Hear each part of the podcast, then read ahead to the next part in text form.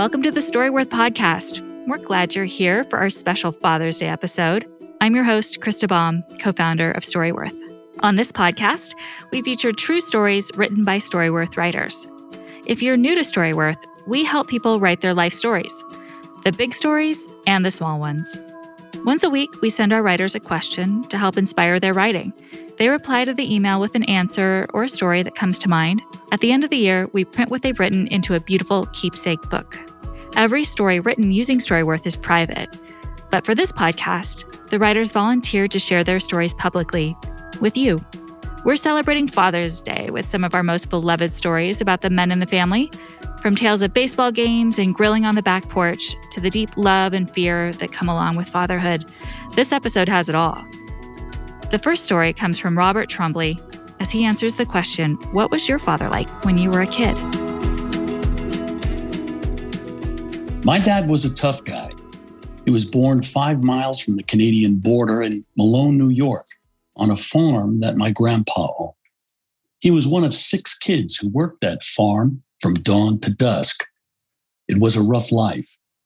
They didn't have much, in fact, the only real gift my father ever received, aside from essentials like clothing or shoes, was a pocket watch that his father gave him after graduating from the eighth grade.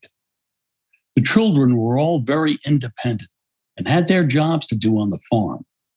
The family was stoic, and the men rarely showed affection in a demonstrative way. During his chores one day, my father found his younger brother, George, hanging from the main rafter in the barn. He apparently had been lowering hay from the loft, and the rope caught him around the neck. I found this out from my mother when I was well into my teens. My father was the one who found him and took him down. Can you imagine that horrific experience? My father never spoke of it. He meant what he said and said what he meant. And if he told you to do something, you did it and you didn't question him. He had a razor strap, you know, the kind that the old barber shops had with the layer of leather and asbestos. And you got that good if you misbehaved. But my brother and I, my sister was never involved in any form of discipline at all. She was a princess. My brother and I never felt unloved. There wasn't a mean bone in my dad's body. We never questioned that he loved us, but he never showed it or said it. And we very rarely, if ever, saw him cry. I guess he saw it as weakness or was taught that it's not how a man behaves. Being the third of three children, I was desperate for attention, and I guess I spent my lifetime trying to make my parents and everyone else laugh. I accepted my dad's authority and personality, but I was nothing like him. However, a major change in our relationship occurred in 1975 when I was in Air Force Tech School in Biloxi, Mississippi. One night, I was the airman in charge of the dorm that we were housed in. This was a responsibility that rotated between airmen, and you were responsible for everything that happened in the dorm at night. I was 18 years old. A female major visited our office around 2 a.m. and approached my desk. I snapped to attention, was taken totally off guard by this visit of an officer in the night. I saw that she was a chaplain and had serious business to perform. She told me that I was to wake an airman in the dorm up and bring him to her because his father had died suddenly. He was an 18 year old kid, just like me. I ran up the stairs with an awful feeling in my heart. Here I was retrieving this young man to bring him downstairs to the chaplain so that she could tell him that his father had died. All the way back to the office, the kid questioned me Why? What happened? Is everything okay? Am I in trouble for something? I remember feeling so terrible that I knew that his father had passed before he did. What right did I have to know this information before he did? When he saw the chaplain, his face turned ashen and the door to the conference room closed. It was awful. The scream that emerged from that room moments after haunts me to this day. It was at that exact moment, that exact moment that I realized that at 18 years old, I was 18 years old and had never told my father, as an adult anyway, that I loved him. I mean, that I never said the words out loud. Dad just wasn't the type to talk that way and was uncomfortable with emotion. I remember feeling the dread and fear that something would happen to me before I could get to tell him myself. So at that moment, I made it my mission to get home as soon as possible so that I could tell him how much I loved him and how much he meant to me. On my first leave, I took all the money I had earned, bought a ticket home, and flew back to Flushing, New York. I wasted no time. I barged into the house and said a quick hello to and kissed my mom and moved directly into the room where dad was. In tears, I grabbed him and hugged him and told him emotionally how much I loved him and that I wanted him to know it. Dad cried as he hugged me back and told me that he loved me too. From that night forward until the day of his death, our relationship changed. We never missed an opportunity to hug, kiss, and tell each other that we loved each other. My dad became a softie, and my children never saw anything other than love or affection from their grandpa. That night changed my life. And I'm glad I got the opportunity to tell my dad how much he was loved. Don't ever waste a chance to tell your loved ones what they mean to you. It's just too important.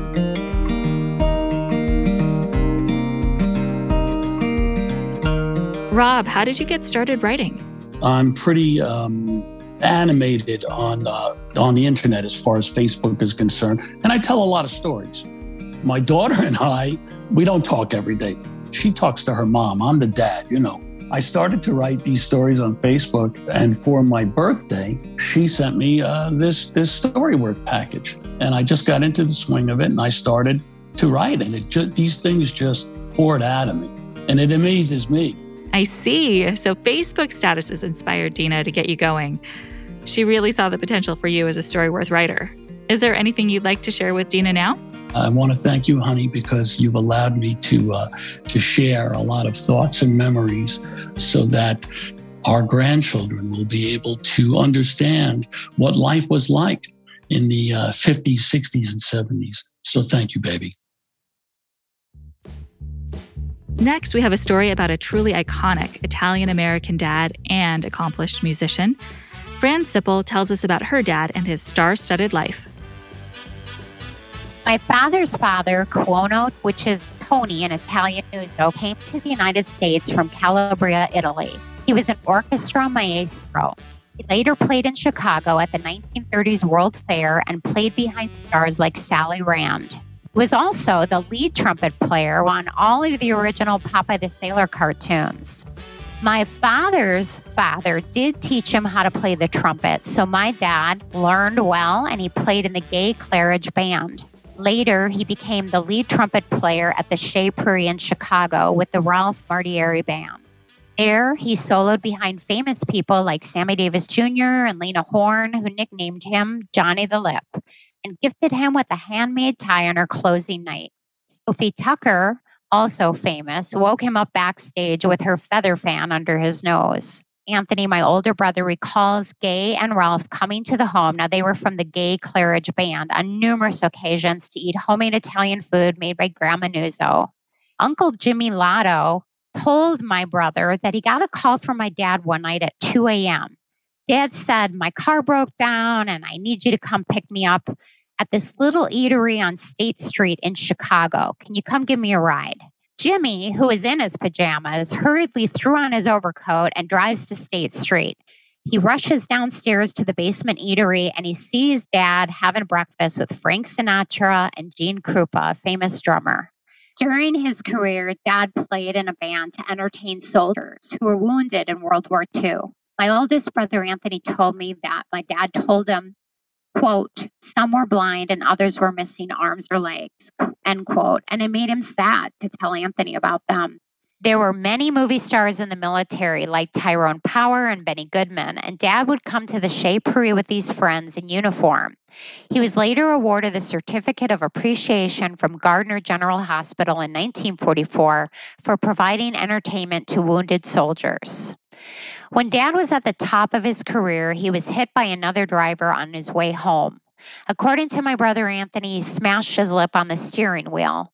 The accident set him back a year and he had to rebuild his embouchure, which is the muscle above your lip, so that he could play strong again all night long. After the accident, he performed local jobs instead of jobs that required traveling. If it weren't for the accident, Dad would have become famous. My dad had a remarkable sense of humor, and I have an old cassette tape where my dad was reading me Little Red Riding Hood. And he said, All right, now here's Little Red Riding Hood, all right? You see her? Now, Little Red Riding Hood ain't pretty and she ain't ugly, but she's pretty ugly. When all the kids in the neighborhood started smoking cigarettes, my dad took me out to the front porch and lit a cigarette for me to try. Franzoon, take a deep breath, inhale very deeply. And I ended up coughing and coughing and coughing. He said, There, now you tried one and you never have to try one again. And guess what? I never did. I was eight years old. He would always watch movies like Goodfellas and Godfather and tell me they were love stories. He nicknamed me Franzoon. And he would make comments like, hey, let's hurry up and fire up the grill. Put the food on so we could throw it away. When I was leaving his house, the rearview mirror on my pickup truck caught on one of the metal posts holding up his carport. I kept hearing this weird sound and I could not figure out why my pickup truck wouldn't back up. Dad comes running out, and I finally realized I had totally bent the carport post. I thought my dad was going to be mad, and he's like, Mad? Are you kidding me? I love it. It's art. That was my dad. And so, Dad, I love you. Happy Father's Day wherever you are right now. Fran, you have such a way with storytelling, and you clearly have a lot of fun with it. Did you start the Storyworth process knowing that you'd enjoy it so much? when I first, I'm just thinking to myself, like, I don't freaking have time to do one more thing. Like, I don't even, and then it like, it hit me. It's like, oh my God, I could write my family stories. And so I became addicted to Storyworth and would just write different family stories. And it was amazing. I'm so glad that you're having such a good time. That's really what we hope for. It sounds like you must be a pretty prolific writer if you love it so much. Well, I would forward the stories to my kids. And like on some days, I'm not kidding you, I would crank out like three family funny stories because all our family is just hilarious. And they would be laughing and they'd be like, oh my God, is that all you do is write on Storyworth? I'm like, yeah, pretty much.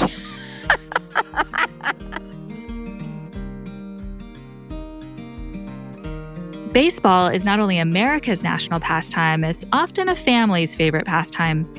Patrick Cronin tells us a story about three generations' love of the game and how that binds them together as he answers the question What sports teams were you a fan of when you were a child? I wrote this poem that I'm about to read, and this is how the story actually happened. Passing. My father and I would have a pass in the yard after he got back from work. He almost always said yes, pungent with rubber, crooked fingers black. He'd coil, uncoil in precision, rhythmic grace like one of the machines he daily fed. And after each toss from his smoky face, he'd pluck his lip hung cigarette. In the beginning, his throws were arcing, soft, spinning slowly, whispering between us. Some I dropped and some I kept aloft. In either case, he never made a fuss. Later, he flattened out his throws, tightened the spin, so they would fairly hum through the air like little bees in narrow rows, stinging back and forth until we both were numb. In time, as if a talisman, the ball he waved about his head and let it fly. Like magic, it would bend and dart and fall into my glove, and then it'd make me try. Now, while reaching back to pass with you, my son, I hear again the whispers by my ear and gently turn the air with what was spun by fathers who have passed as we do here. It was the summer of 1961, and although the passes with my father were not as frequent as they had been when I was five or six, they would never be more than a toss glove away from many more years.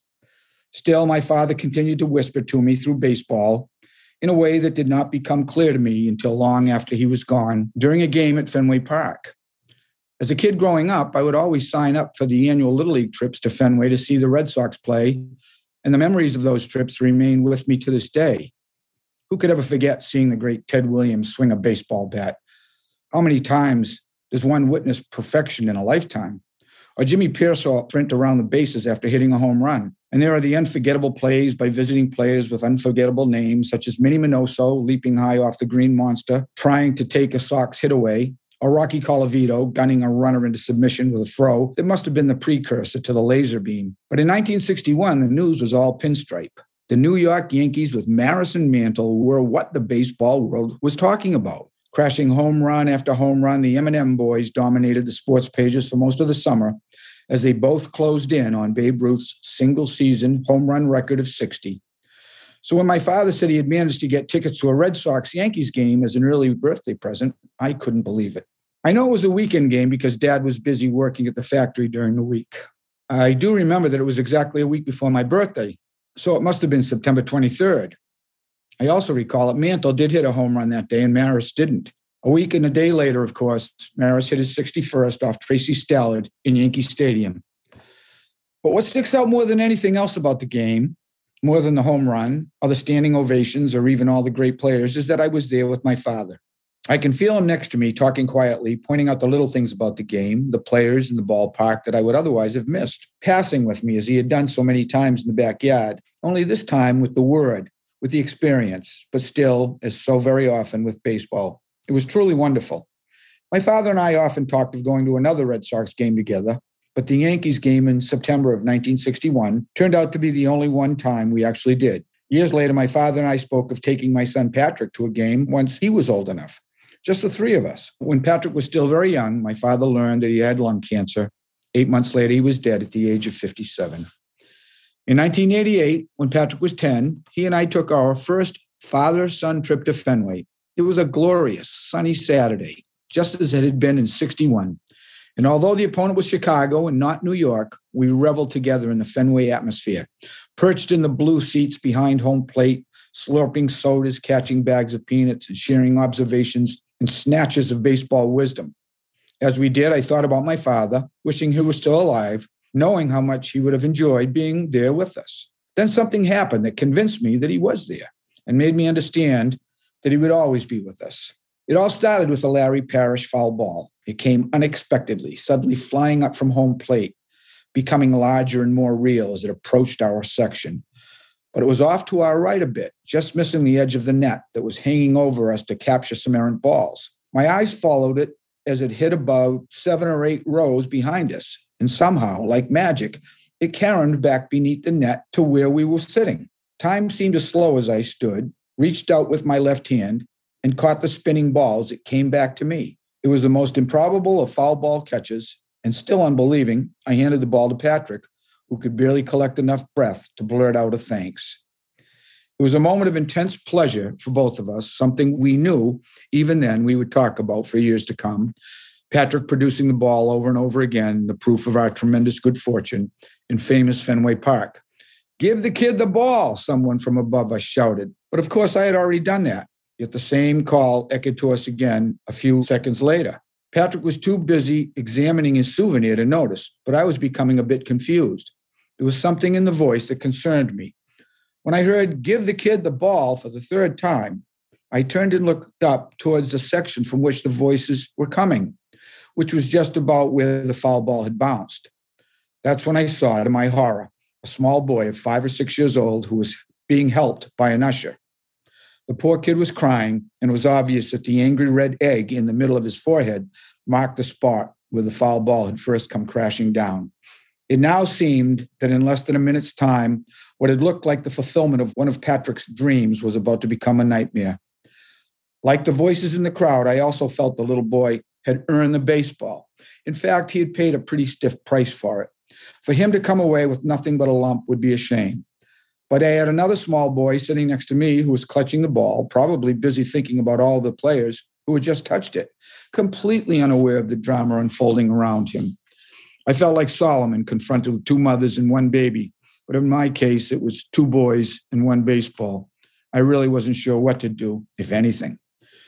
Patrick, I said, leaning close to him, the ball hit a little boy right in the head. He's crying, and the people are calling for you to give him the ball so that he'll feel better. Saying the words aloud made me realize what an enormous dilemma this presented for one so young. Yet I believed that this was one of those times when he would have to decide what to do on his own. But I just got it, Dad, he said incredulously. But the look on his face showed me that he was beginning to understand the problem. Silently, he kept turning and turning the ball in his hand, staring at it as if it were crystal, and held the answer for which he was searching. I waited, pretending to watch the game below. Okay, he said finally, I'll give it to him. Now it was I who could barely speak, a father's pride choking off any response I might have wanted to make. Just then, another voice called for him to give the little boy the ball. He's coming out now, I managed to say. I stood to let Patrick by as he began to make his way to the other end of the row. In his dark blue Red Sox cap and red, white, and blue Red Sox t shirt, Patrick slowly moved through the row as people stood to let him pass. When he reached the aisle, I noticed that he was not just the people in our row who were standing. People were rising from their seats in row after row in tiers behind us. At the same time, I became aware of the loud applause that was beginning to build throughout the entire back of the ballpark. Although I did not want to lose sight of Patrick in such a large crowd, I chanced a quick look over my shoulder at the field, suspecting that I had missed a home run, but that was not the case. As I turned back, it dawned on me Patrick was getting a standing ovation. Up the aisle he went in pursuit of the injured boy, who by this time had been helped up the stairs towards the first aid station and was disappearing behind the top row. Patrick followed him, and I had an anxious moment when I lost sight of him. A minute later, though, Patrick came back into view at the top of the aisle. Then, incredibly, the entire section stood and gave him a second ovation as he returned to his seat. And as he passed me, I reached out and touched him gently on the shoulder and whispered, Nice going. I believe it happens to all of us at one time or another. We make some small gesture, use a word or phrase, and for that instant actually become one of our parents. Sometimes we like it, sometimes we don't. But in either case, the experience is one that makes us stop and acknowledge it. We feel as if we have been transported back through time and made to see the world through the eyes of our father or mother. And at that moment, I knew my father was there with us, whispering, still passing, with me and with my son. Before we left the ballpark, I bought a souvenir Red Sox baseball for Patrick. When we got home, I packaged the ball and sent it right out with a letter to Larry Parrish explaining what had happened. Within days, the ball came back. On it was written the following Dear Patrick, you are a good kid. Wish you all the best, Larry Parrish. One day this past summer, Patrick brought out two baseball gloves, tossed one of them to me, and we had a pass. We didn't speak, at least not in words anyone else could hear. He doesn't drop many of my throws anymore, and his throws are almost always on the money. And they're picking up quite a bit of speed, too. He's even starting to get that tight spin you like to see on the curve. He turned 13 this summer. I thought of this as we passed quietly, the slap of leather, the only sound breaking our silent conversation. I looked at him and smiled, seeing myself, seeing my father, and seeing his father before him. And I knew it was time for us to take another trip to Fenway. Pat, it's clear from your story that baseball is really meaningful to you, not just as a fan, but as someone whose family bonds are strengthened with each game of catch. How did your family react to this story, or all of your stories for that matter? I'm the oldest of eight. My siblings have passed the book around and they went crazy with it. I mean, they were so surprised.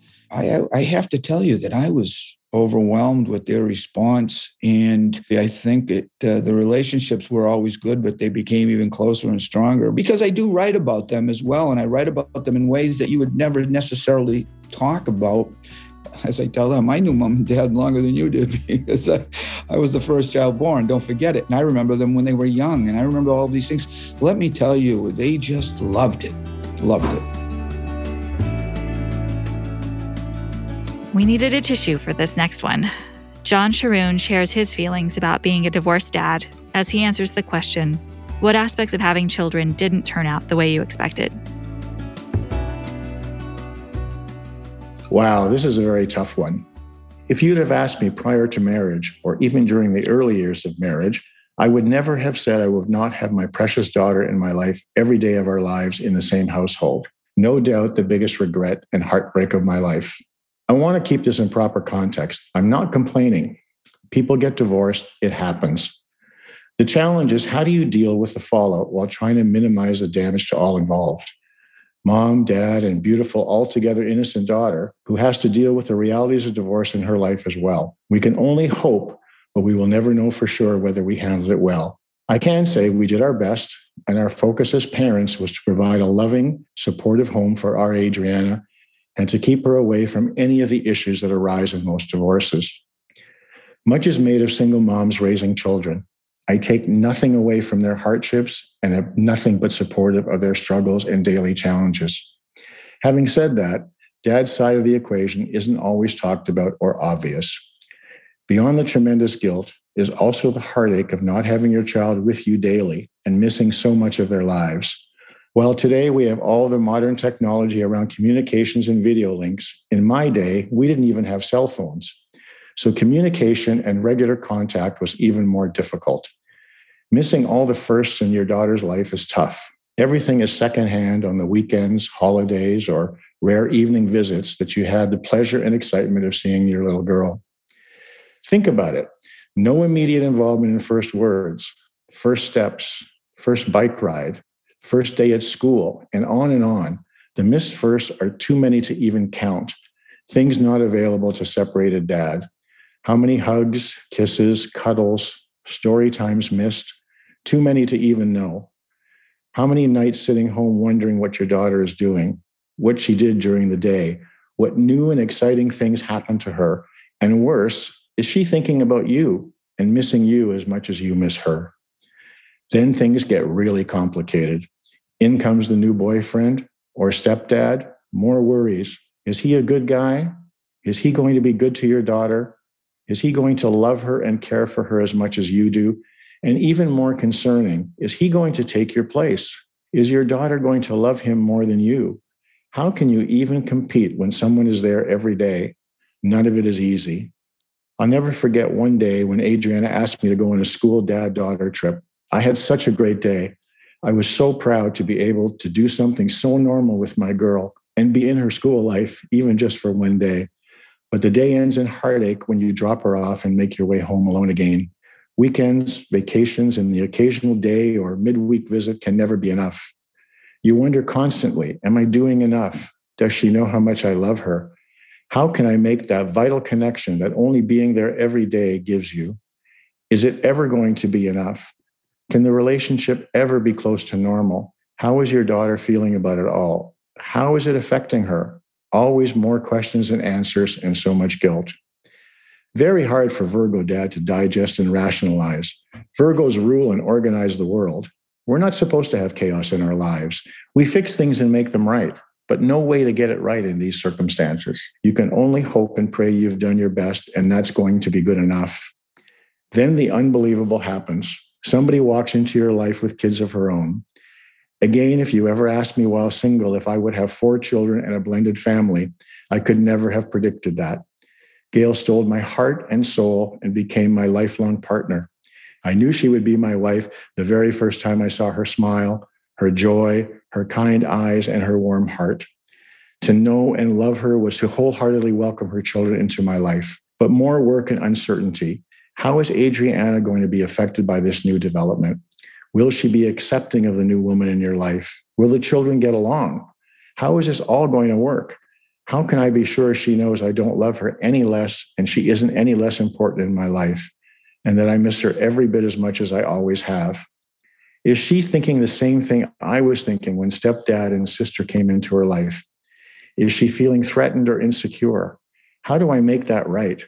You can only hope you've done and said the right things and had the right conversations along the way. As you get older, as I am now, you reflect on everything you did and how you may have been able to do more. You hope and you pray you've done all you could. You know you didn't do everything right, no one teaches you to be a dad in absentia. It's not the way it's supposed to be, but hopefully you got most of it right.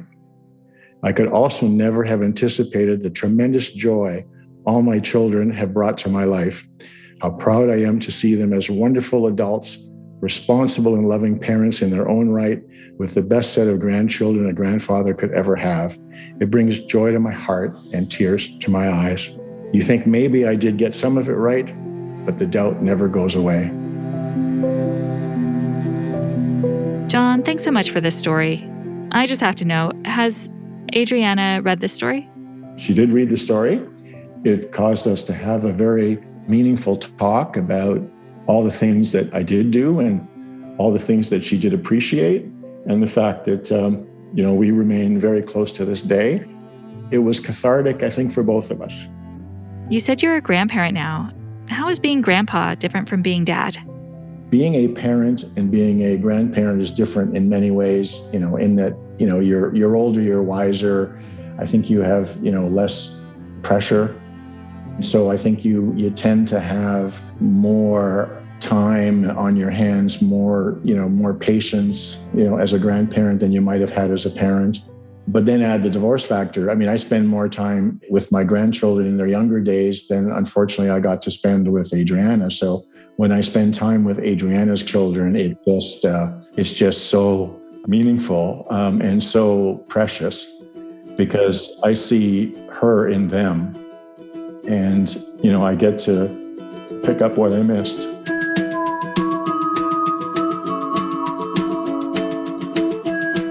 Thanks for joining us today. If you want to get started writing your life stories or want to give the gift of Storyworth to a dad, brother, son, or any loved one in your life, head over to storyworth.com slash podcast. Season two of the Storyworth podcast is coming soon. In the meantime, you can listen to all of season one wherever you get your podcasts.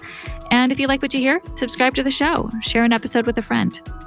Storyworth is a production of Evergreen Podcasts, hosted by me, Krista Baum, produced by Hannah Ray Leach. We get production help from Jill Granberg, and our mix engineer is Eric Coltnow.